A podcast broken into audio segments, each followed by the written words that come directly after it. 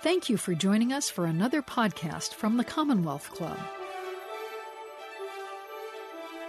Hello, and welcome to today's virtual Commonwealth Club program. My name is Dan Ashley, the evening anchor at ABC 7 News, and a longtime member of the Commonwealth Club Board of Directors, and delighted to be uh, your moderator today. We are so glad you can be with us. This program is part of the Travers Family Foundation Ethics and Accountability Series with additional support from the Bernard Osher Foundation. And it is my pleasure to introduce Cindy McCain, author of Stronger Courage, Hope, and Humor in My Life with John McCain. You know, Mrs. McCain has dedicated her life to improving the lives of those less fortunate, both in the United States and around the world, particularly in Africa. She is chair of the Board of Trustees of the McCain Institute for International Leadership at Arizona State University and also chairs the Institute's Human Trafficking Advisory Council. Mrs. McCain is also well known for her advocacy and support of military families. Of course, her late husband, a celebrated veteran. She was married to Senator John McCain for 38 years, and her new book, Stronger, is a personal reflection of their incredible journey together. And it's a terrific uh, read. I just finished it last night, as a matter of fact. Mrs. McCain, welcome. You're joining us from uh, Phoenix, where you spend so much of your time in Arizona. It's a very important place for you and your family. Well, and I'm so happy to say that it has not reached 100 degrees here yet. We're close, but it's not it's not 100 degrees yet. Emphasize yet. yeah, yeah, exactly. Listen, I would also like to thank the Commonwealth Club. I had several opportunities to join my husband when he spoke to the Commonwealth Club, and, and it was always a great experience. So I really appreciate uh, the opportunity to be here today. Well, we're just delighted to have you with us. And let me start by offering a belated condolence uh, for the loss of your husband for all of us.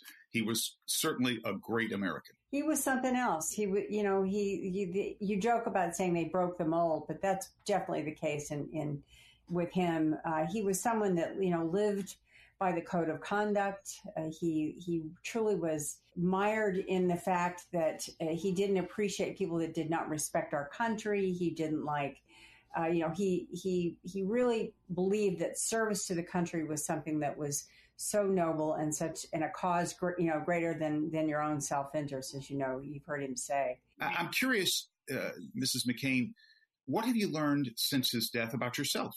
Well, I, one thing I did learn about myself is, is that I could survive. I could survive a, a life without John McCain. Uh, I wasn't sure in the beginning because it was he was such a force of nature that to all of a sudden not have the, the anchor in our family not here. And I know many people know how this feels, you know, when to lose a loved one.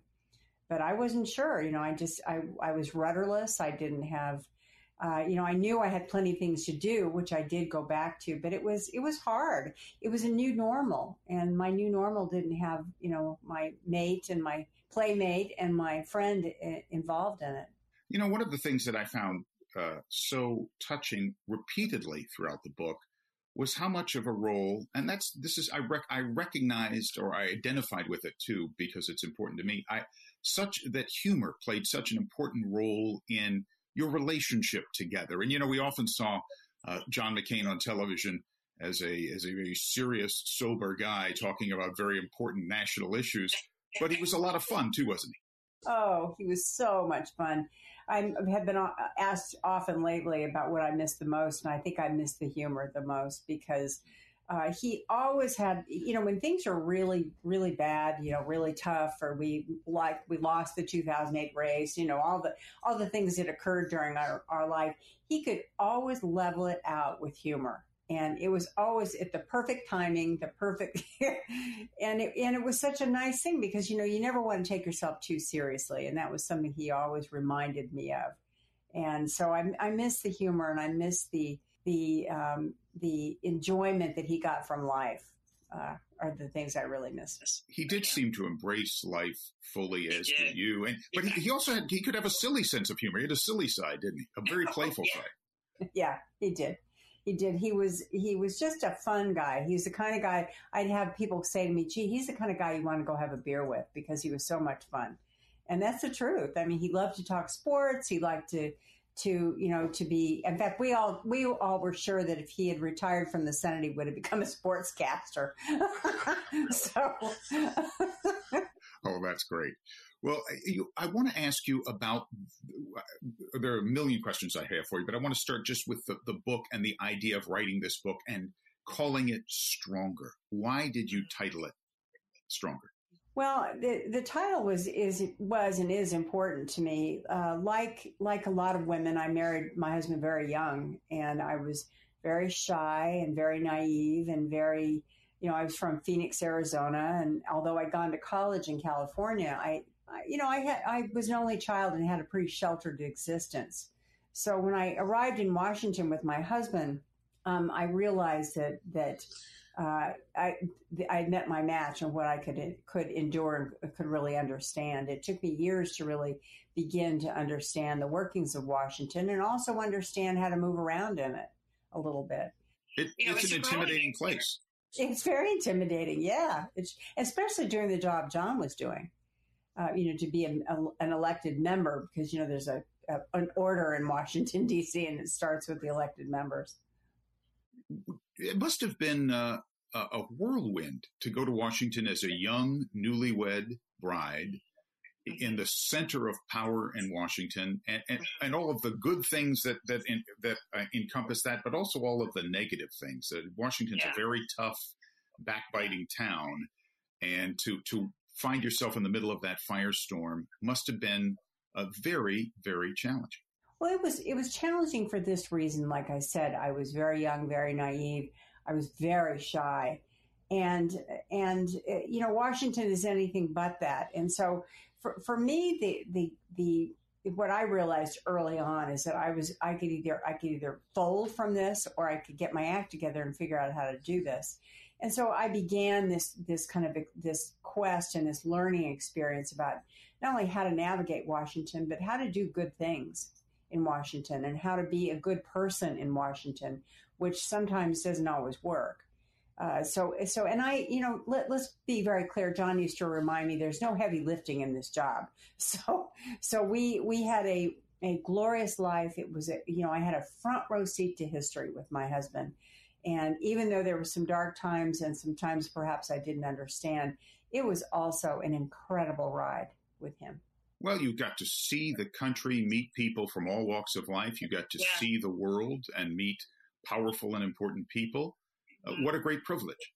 Oh, an absolute privilege. And the older I became, um, I I know I obviously realized it. I realized it early on, but the older I became, I realized really what an adventure this is, and what and what what an opportunity that I've had as a as a woman. Number one, and someone who who happened to have access to a man who was one of the most powerful people in Washington, if not the country. What what did you learn in those early months and years in Washington about finding your place? Yeah. And and what advice would you give other women and men, for that matter, about finding your place when confronted with uh, uncomfortable environments? Yeah, you know it, it uh, for me, it was, uh, and I'll use the, the, example that was in the book, the experience I had with Nancy Reagan. Um, she, you know, she was, you know, whatever for whatever reason, and and she knew my husband's ex-wife really well, so I don't fault her for any of this by any stretch. But so she had, she was on another team, and so she made it very uncomfortable for me throughout the years. It, it wasn't just one experience, but it was the entire time she was alive. And so I learned from that. I learned forgiveness. I learned to to my as my mother said, always be nice, always be kind. You know, you will you will be glad you did in the end, and I was. And so I had to learn kindness and respect and and dignity. Uh, uh, after being made sure that I was told I didn't have any of those. So, well, you know, you it's interesting that you say that this went on for a period of time with uh, uh, former First Lady Nancy Reagan, yeah. not just. And let, let, me say, but let me say also, I respect her as First Lady, sure. and I respected President Reagan. Uh, this I don't harbor any ill will. I'm just kind of defining what occurred to me. Yeah, yeah, no, no, and understood, and a fair point, and you make that very clear in the book that you have great respect yeah. for her, and, and, didn't take it personally, but it, it's it wasn't just. Well, I did in the beginning. Let's be clear. In the beginning, I really did take it a little personal. Well, that's fair. you describe in the book that one dinner where she sort of makes a snarky comment toward you and yeah. cuts you off, but I I guess uh, that was emblematic of, of how difficult an environment that could be.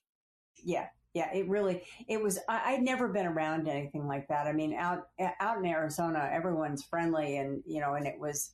I lived in an environment where everyone was friends and we had good times, and you know, and my family, uh, you know, all those kinds of things. So this was a new experience for me, and John really had to tell me.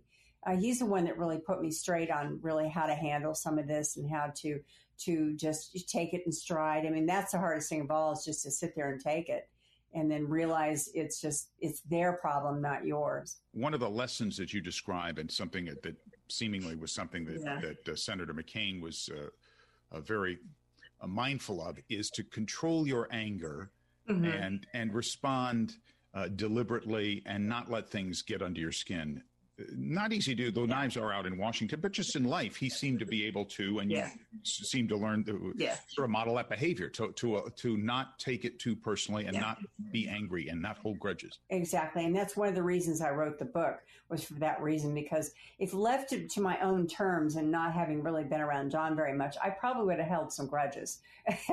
but but uh, he he reminded me life's too short to to hold grudges and be angry and and you know what life should be joyful and happy and and inspiring. And that's and that was really the lesson i took from that from him.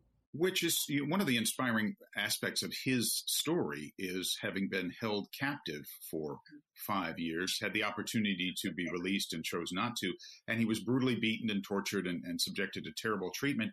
And yet as you write in the book he came through that relatively unscathed in terms of emotional scars and still retained an optimistic outlook. You must have, I think the country marveled at that.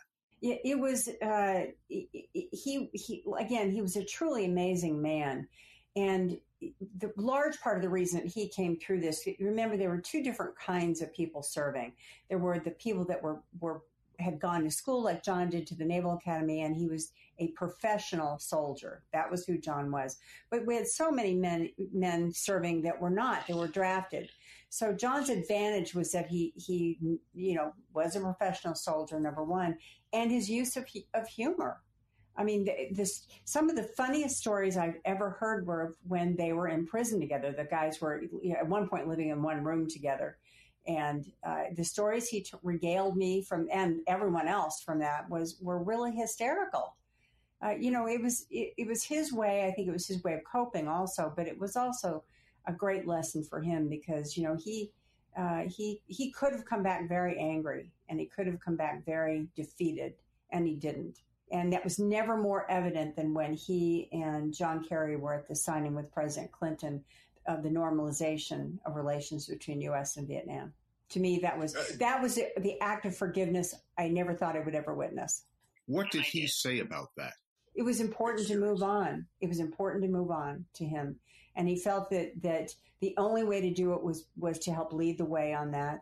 And it was time. It was over. It was time to move on, and that's really genuinely how he felt. Well, we, I don't want to dwell on this, but for just one moment, but I would be remiss, Mrs. McCain, if I didn't ask on the subject of holding grudges. Uh, President President Trump uh, and your husband, your late husband, uh, did there was no love lost between them, and, and President Trump was uh, was often uh, uh, very nasty toward him publicly. Do you have any understanding of why that was the case? You write in the book that he was jealous, and I'm not surprised to hear that at all. He probably was jealous of uh, the type of man that John McCain was with his service record to the country. But what do you make of that? Well, I, I really found it um, really odd. I mean, I couldn't understand how, no matter whether you liked John personally or not, how you could look at not just John, but all the other men that served that were POWs together with John and somehow denigrate their service because they were shot down. That never made any sense to me. And John, it never made any sense to John. But but as always, John didn't feel bad for himself. He felt badly for the other men, men, you know, that, that held the same medals and things that he did for being shot down and being captured. Um, it, it's an, I, I don't understand any of it. Uh, again, I had to learn from John from his deathbed how to deal with this. And I did. I mean, he, he taught me many things, how to live. And then he also taught me how to die with dignity. And that's exactly what happened. And that was part of it let's talk quickly about the lesson of dying with dignity. What did you learn from your husband? I know when he was diagnosed, he really was the epitome of the stiff upper lip, at least publicly. Uh, but that entire process, he retained, it sounded like, a sense of optimism, even when he knew it was not going to go well. He tried to protect yeah. you and everyone else. He did. He, you know, he he was a kind of man that, of course, protected his family, me and the children, and and his and his other children as well. And so, so when it came time to really face the fact that this was not going to have a good outcome, um, we really took our cues from him. And he was, as you know, he was, He, I'll use the word stoic, although that's not really what it was. It was, the, uh, he was brave. He was dignified. He, he knew he'd had a great life. He knew he'd lived a great life and wanted to celebrate that and not have people feel bad for him and, and mourn him. And that's really what occurred. It was, it, you know, like everything, obviously it was a horrible thing, but, um, but it, it, all of us together realized, uh, you know, that he had really, really been, had guided us through, throughout this whole thing without us really knowing he was guiding us. You mentioned in the book uh, that interview, and I remember watching that interview uh, when the senator said that as he looked back on his life, dealing with this diagnosis that he is grateful and filled with gratitude. It sounds like you have come to that place as well, just filled with gratitude. But he did seem to uh, look back joyfully at his life and not. Yeah. Uh, and, and, handle it with great dignity and not mourn what was being lost, but celebrate what he had had. That's exactly you. You described it perfectly. He was he he really, really celebrated his life. And so all throughout the process of, you know, the, the 14 months that he was struggling with this and then ultimately passed, I mean, we had a party one weekend. Uh, you know, he was very ill at that point, but he really wanted to bring his friends together, see everyone, you know, and have a good time. And so he insisted on a party. And so we had a costume party. I mean, it, it I know it, though some of these things are not very well known, but I mean, we did. We had a we had a Roaring Twenties party, and that's exactly what he wanted. And then and then one time we snuck him off to Vegas. I mean, he was wheelchair bound, but he loved going to Vegas, and so we took him. We I got him up there and kept it kept it secret and kept it kept it um, just between us but that was what he wanted to do. He wanted to celebrate and he wanted to be happy, and that's what we tried to do for him. And have fun. Did he want to go play the slot machines or something in Las Vegas? Oh, he, no, he plays craps. Are you kidding? Oh, does he really? did he win on that trip or not? He did win. He oh. actually, I have kind of a funny story because he he won. He had some good luck at the table, and our younger son, when my husband passed, asked if he could have my husband's briefcase and I said, of course, of course you may. And he got it home and he, he called me up. He goes, mom, he goes, dad's winnings are in the briefcase. I didn't know they were in there. So he, he scored some money, I guess, from the briefcase. well, you, let's talk a little bit now. and there's so much I want to talk about what you've accomplished on your own as well. And, and I want to move into that. You describe a lot of it in the book, but I, I want to just dwell a little bit more on uh, John McCain's public life and your role in that and the decision to run for president. Describe that conversation and uh, and how you felt about it. Well, the first time, you know, he ran twice. So the first right. time he came to me with this, it to me it was like a new adventure. It was, uh, you know, oh, we're going to do this. You know, we knew we were a long shot. We knew we probably wouldn't win, but but the race was great. And so the conversation was an easy one. The second race was a different deal because I knew what we were getting into, and I I was still bruised from what had occurred to, to Bridget. And so, so he took me to the Maldives, as I write about in the book, uh, to then to, and we had a lovely week. We spent a week in the Maldives, and then he, uh, it, one night, you know, I had a drink in my hand. We were on a sandy beach, and he said, "You know, I really want to run for president." And even though I thought I had dug my heels in and was going to say no, I realized that who was I to say no to a man who aspired to the highest office in the land and could possibly win it. So I had to really, really step back and then, of course, support him 100%, which I did. It was a different time the second much time different, around because he different. had a real a real shot that time, obviously, yeah. and everyone knew it, even in the primaries. Well, and, and uh, social media was just in its infancy, but it was having an effect. I mean, it was, it was a much different kind of race the second time. Not bad, it, not bad in any way, but just you know, just a different kind of race. Yeah, uh, probably more intense in a lot of ways. Much more so. Yeah. yeah. Did, did you enjoy that process? It's exhausting. It's stressful. Your, your uh, barbs are being thrown at you constantly. Did you still enjoy the process and did the center? Yeah, we both did very much. You know, we you walk away from it because it's called being in the bubble, and you're in the bubble so long that you make great friends, and some of them are journalists that you become right. friends with. But I mean, it it and and those those people are some of our dearest friends now.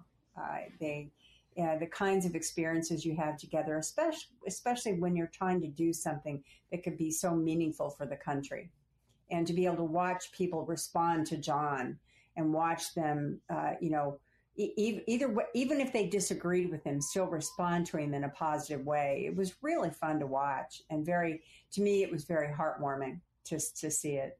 Let's talk about the decision to select Sarah Palin as mm-hmm. uh, running mate. Uh, it was mm-hmm. praised and also criticized uh, in equal measure, uh, maybe mm-hmm. more the, the, the latter. Was that a good decision in retrospect or a mistake? You know, it, it was the decision, and John was one that never looked back. Hindsight, you know, he didn't believe in hindsight being twenty twenty. Um, what you know, and it was I write about it in the book. Uh, we both had had looked very long and hard at Lieberman, Senator Lieberman. I'm sorry, and uh, and and it would have been a great opportunity to have run a bipartisan ticket, you know, a Republican candidate and a Democratic vice presidential candidate. But the truth it was we couldn't get it through the um, the convention, and so we had to look at other alternatives. And I think J- John wanted to, to bounce outside the box a bit. You know, that was the kind of guy he was, and so so he we took a chance on her history knows what happened with the race as a result, and uh, there were high moments, there were low moments. Uh, mm-hmm. Uh, it's interesting to read in your book that uh, Sarah Palin uh, did not reach out to Senator McCain in the time that he was ill, yeah. and yeah. did not come to his funeral. It was not invited. Tell me about that. Were you surprised that she never reached out when he was sick? I was. Uh, look, it didn't mean it didn't matter to me one way or another who reached out. I wanted my husband happy. I wanted him to be to know that he had been loved and that people respected him. And so there were there were some within our core group of people that I thought, well, sure they'll be here. Of course they're going to come because it was my job to organize all that, and it was my job to to um, you know make sure everyone was was comforted, you know, had had food, you know, all those kinds of things. And so I was just surprised, really, is what I was. Um, my, my husband, as always, never, never dwelled on that and never said an angry word at all. Truly, he didn't. Truly, no. That's so interesting. I, I won't ask you uh, who surprised you by not coming because you wrote about Sarah Palin. That's why I asked it. Who surprised you uh, by showing great uh, sympathy and and concern for your husband. Were there any surprise visits or calls that you didn't really expect to hear from? Oh yeah. Um, uh, one in particular was Rahm Emanuel and his wife. I mean, we were fr- we're friends. We were friends with them in the beginning after President Obama was elected. But Rahm Emanuel and his wife came. I mean, uh, uh, Mitch McConnell came. Of course, Joe Biden came.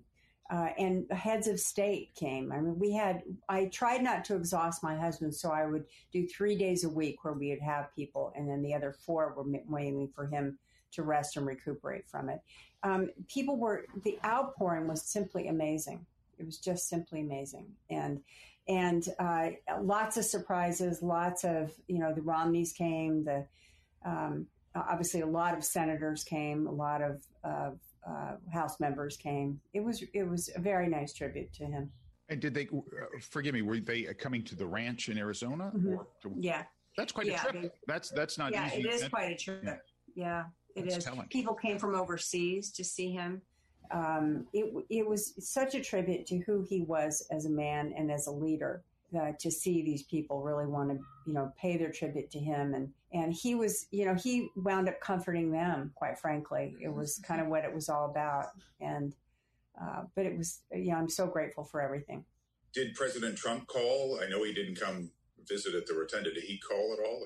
he called, uh, John wound up in Walter Reed at one point in Washington, and he called that night. He called me that night. So I did speak with him.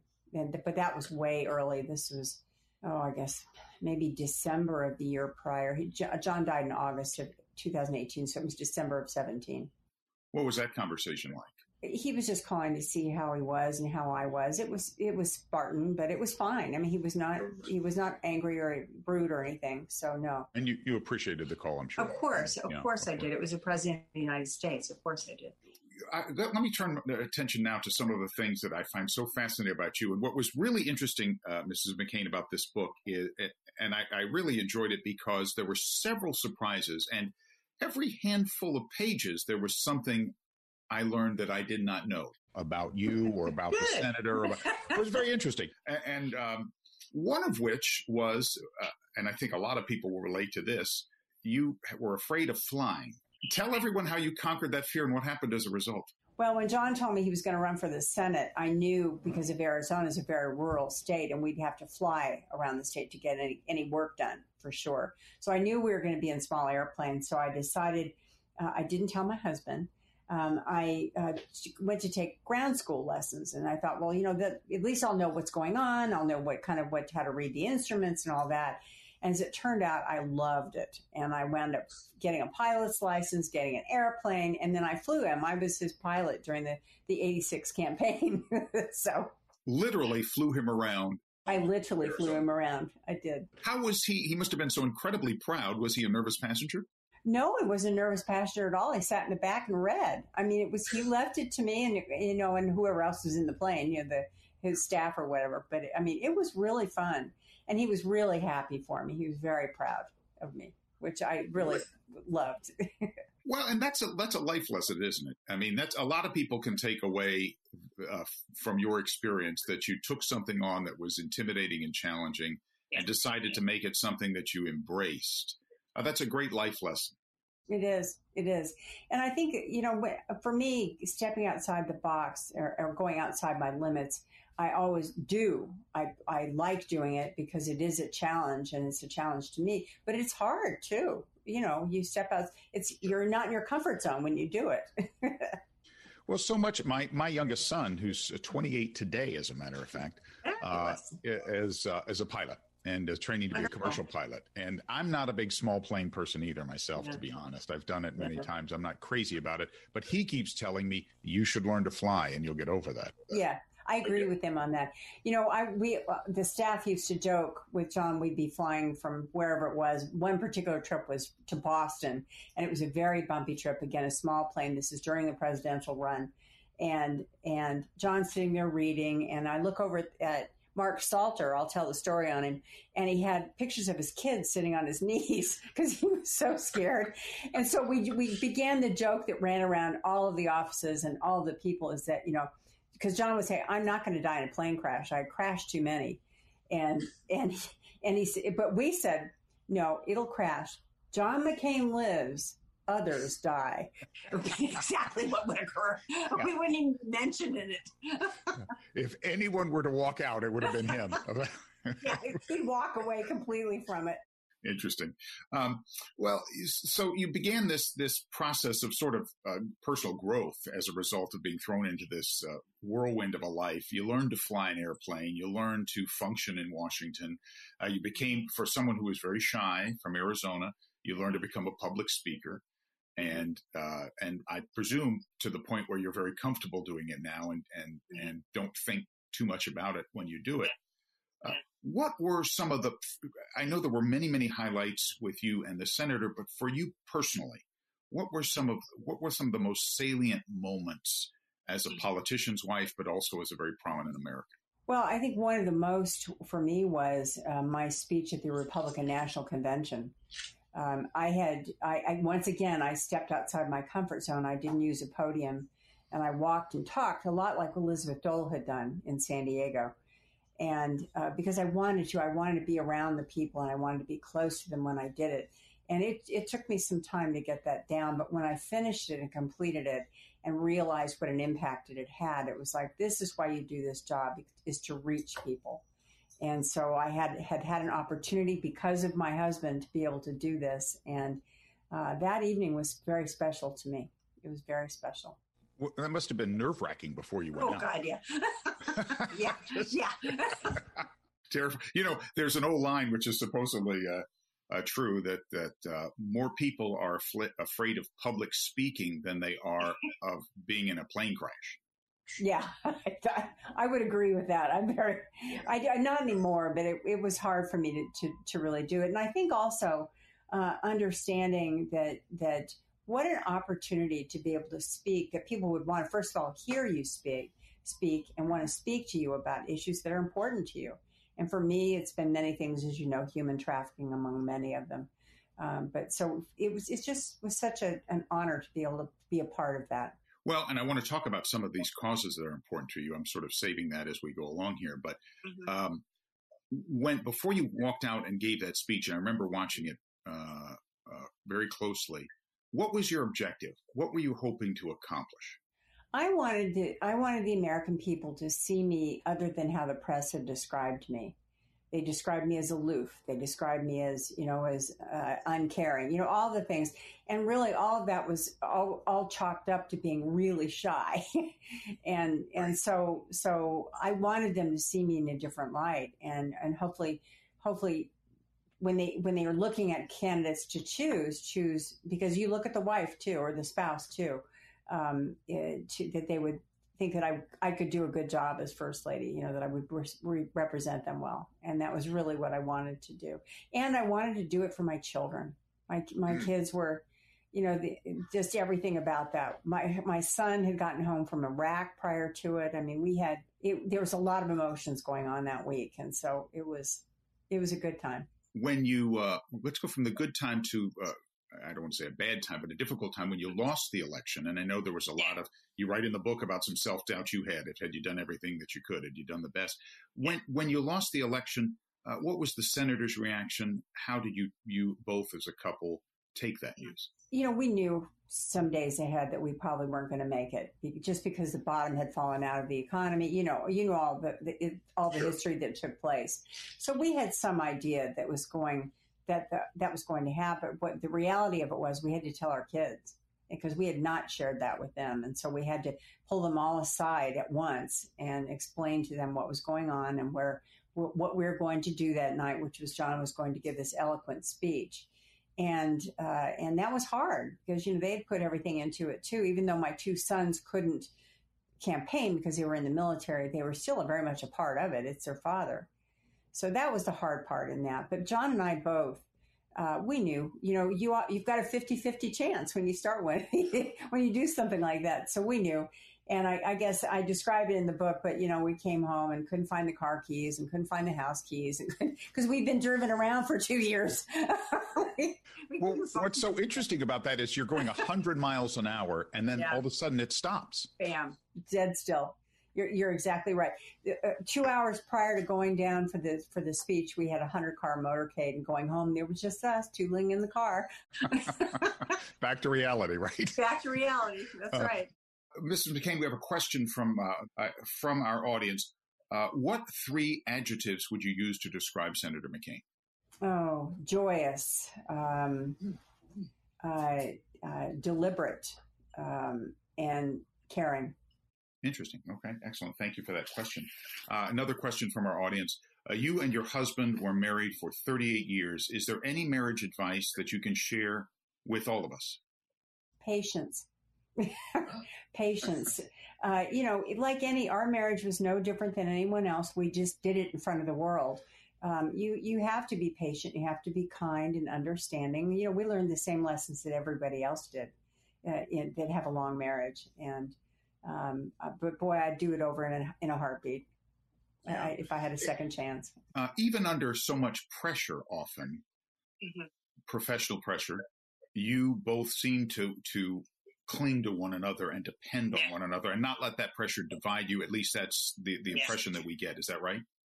We were very much partners in this, and it was uh, we ha- you have to be. I mean, because many times the only the only truth you're going to get that day. And I don't mean people were lying to my husband. Please don't misunderstand me.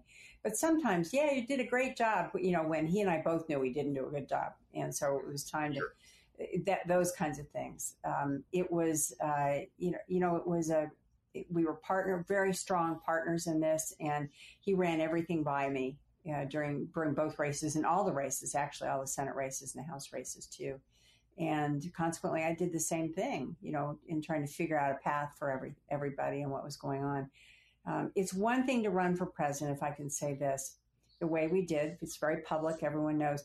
And it's another thing to do it with a child in combat, and that that was a double whammy for me because it was my son was in combat in Iraq, and we couldn't say a word about him. You know, we would have endangered him, and so the added stress for me and for John too uh, during that time was very intense. It was very intense.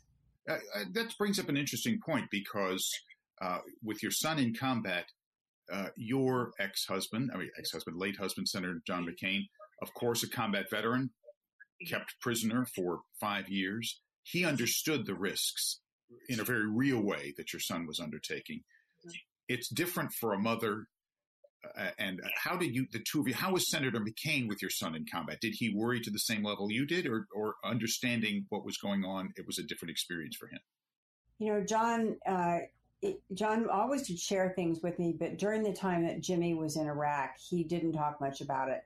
Uh, any information I wanted, I went to Lindsey Graham to get because you know I was I was reading things and listening to the news, and of course, I, was it close to where he's at? Do we know what's going on? And Lindsey always told me what was going on, but John couldn't do that. He just he he he dealt with it in his own way. I mean, he certainly talked about him, but but um, you know, John d- just dealt with it in in a different way. Was he worried sick as you were, or different because as his experience is better?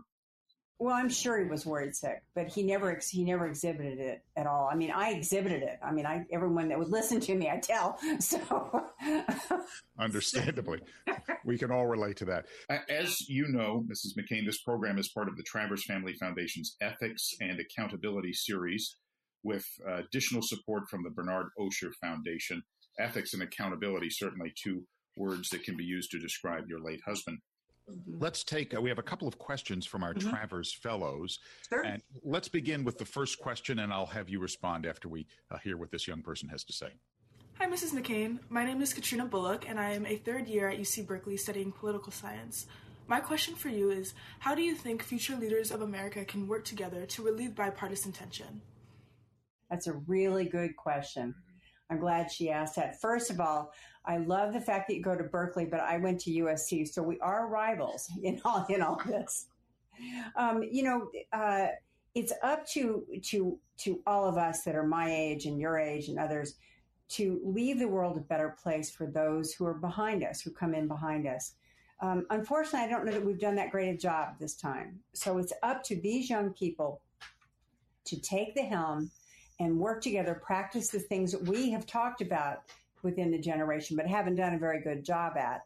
And, and work civilly with others, find civil discourse, find the ability to, to perhaps agree to disagree. But we, if we continue this screaming match that's going on around the world, and, and I know everyone's familiar with it, we're never going to get anywhere. And I'm I have great faith in young people like your like your your the recent question um, because I believe that they've had enough. I think they've seen what's happened with with all of this going on, and they have had enough, and they're going to take charge now. And I think that's a wonderful thing. It's really wonderful.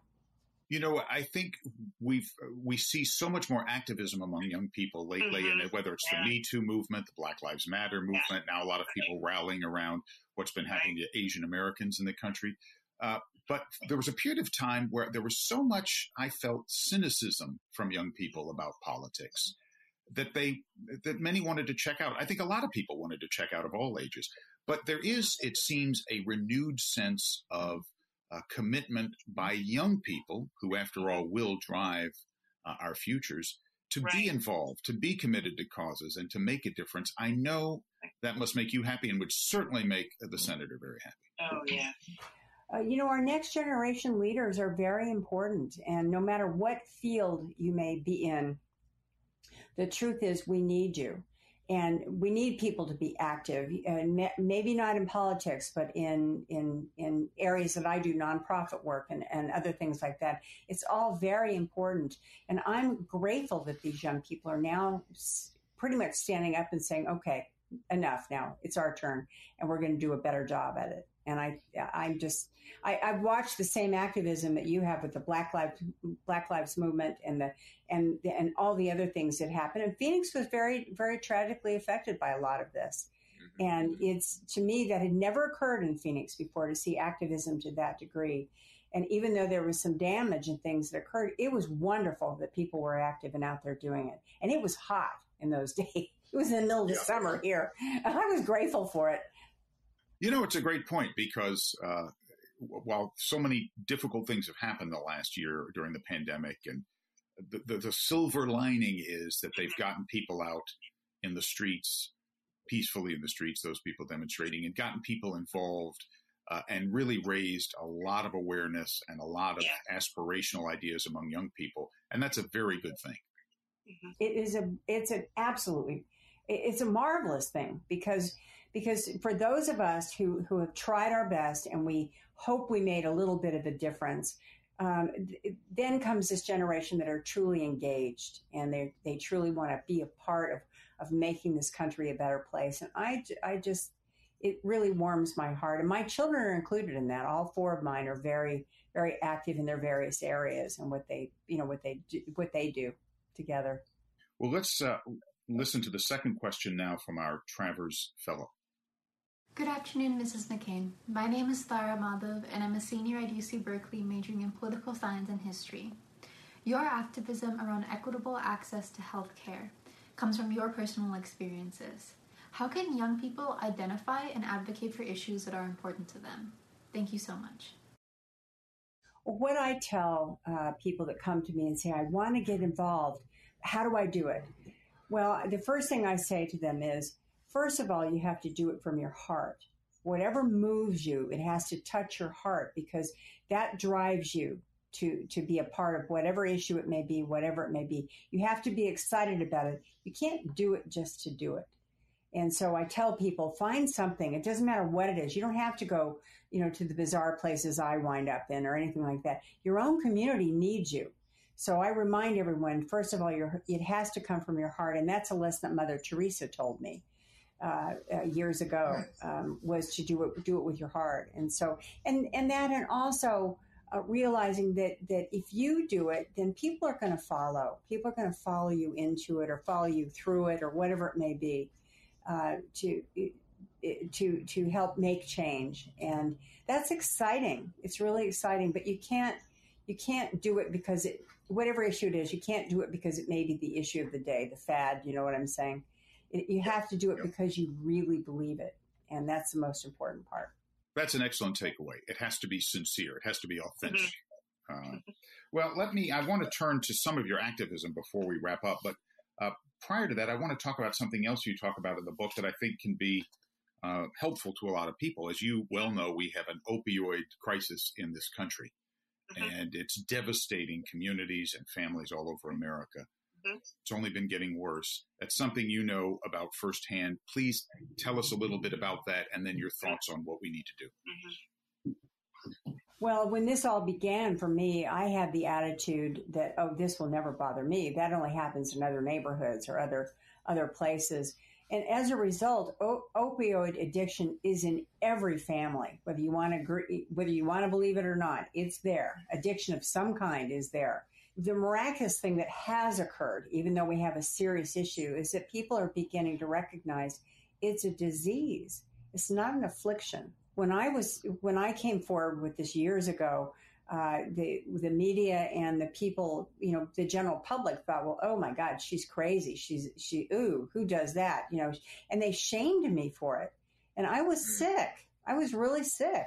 So now we have an, a media and a general public that are much more understanding of the fact that it is a disease. And, and shame plays no part in this. It should never be a part of anyone in the way that they deal with someone who has an addiction problem. And there are ways to get help. I tell every audience I talk to there, there are ways to get help.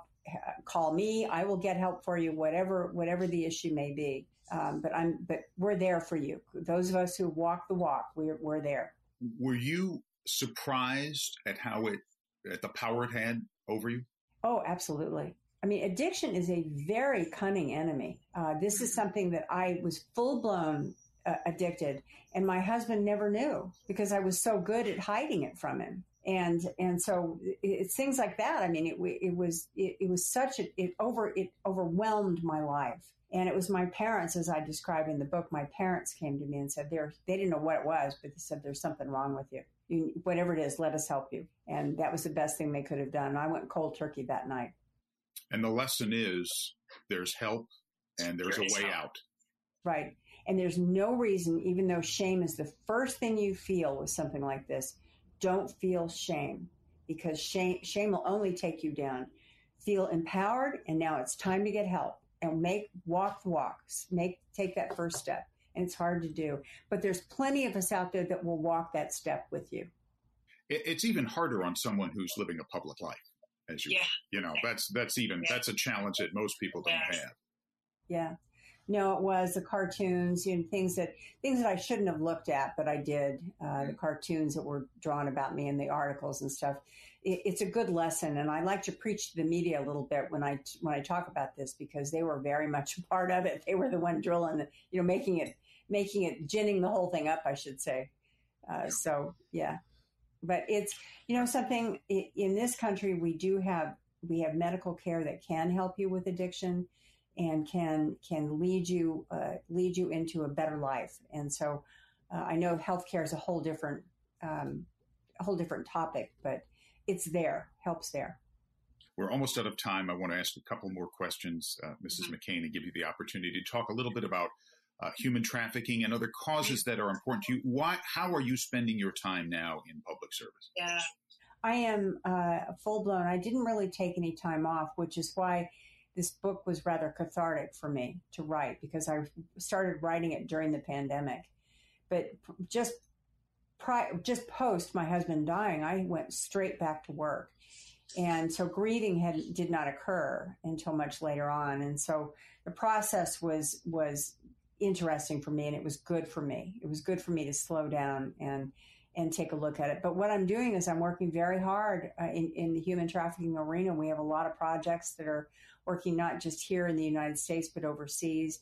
Um, you know, this is a scourge and this is, it, it, you know, we, we hear about guns, we hear about drugs, we hear about uh, uh, art, you know, precious art, but we don't hear that much about human trafficking, the human toll that this is taking.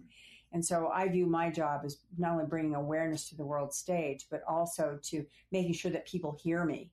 You know, this is not a woman's issue, believe me. so, so that's that's where I believe that I can be best helpful with this. You're to be commended for continuing to raise awareness for that very important issue that uh, affects uh, families and, and, and, communities all over this country in, in, ways we don't know. It's a very insidious yeah. problem, you know. Yeah. Um, last question I want to ask and give mm-hmm. just give you the opportunity um, to describe the message, the overriding message that you want people to take from this book. It's called Stronger for a Reason. What do you hope men and women who read this book will walk away with? Well, I think one thing I'd like to to remind women out there who are perhaps right now overwhelmed, they've got maybe four kids at home and they're tired and uh, plus they have to work, you know, all and of course the pandemic has tripled that. Is that is that you are strong. And I had to discover that within myself. I didn't know I was strong, but I ha- I discovered it and I and I started to use it for good. And so I like to remind people that that being uh, that finding that and staying with that voice in you, reminding yourself every day that you are strong and you can do this. And whatever's going on in your life, you can get through this. And for me, it was the same thing because I it, I just did it on a world stage. I'm no different than anyone else out there. I just happen to have a TV in front of it. well, Cindy McCain, you've just been delightful and very generous Thank with you. your time, and uh, we're terribly grateful to have you with us today. Thank you. Uh, ordinarily I would pause and allow everyone to applaud you, but we, since we're virtual, we can't do that. Uh, they're doing it in spirit. I'm sorry we didn't get to meet in person. But, uh, our thanks to Cindy McCain, author of Stronger, Courage, Hope, and Humor in My Life with John McCain. It's a really great read, I have to say. For being with us today, Cindy, we really appreciate it. Uh, and our generous supporters, uh, the Travers Family Foundation and the Bernard Osher Foundation, we are deeply grateful for their continued support. We encourage you uh, to pick up a copy of Cindy McCain's new book at your local bookstore or order it. It's well worth your time. My name is Dan Ashley from ABC 7 News in San Francisco and a Commonwealth Club board member. Uh, thank you very much for your time. We appreciate your being with us today, and I'll see you next time. You've been listening to the Commonwealth Club of California. Hear thousands of our podcasts on Apple Podcasts, Google Play, and Stitcher. If you like what you've heard, please consider supporting our work and help us bring 500 programs a year to listeners like you. Go to commonwealthclub.org/donate. Think your way around the world with our travel programs to exciting domestic and international destinations. And when you're in the Bay Area, please join us live at our events. Thank you for listening and for your support.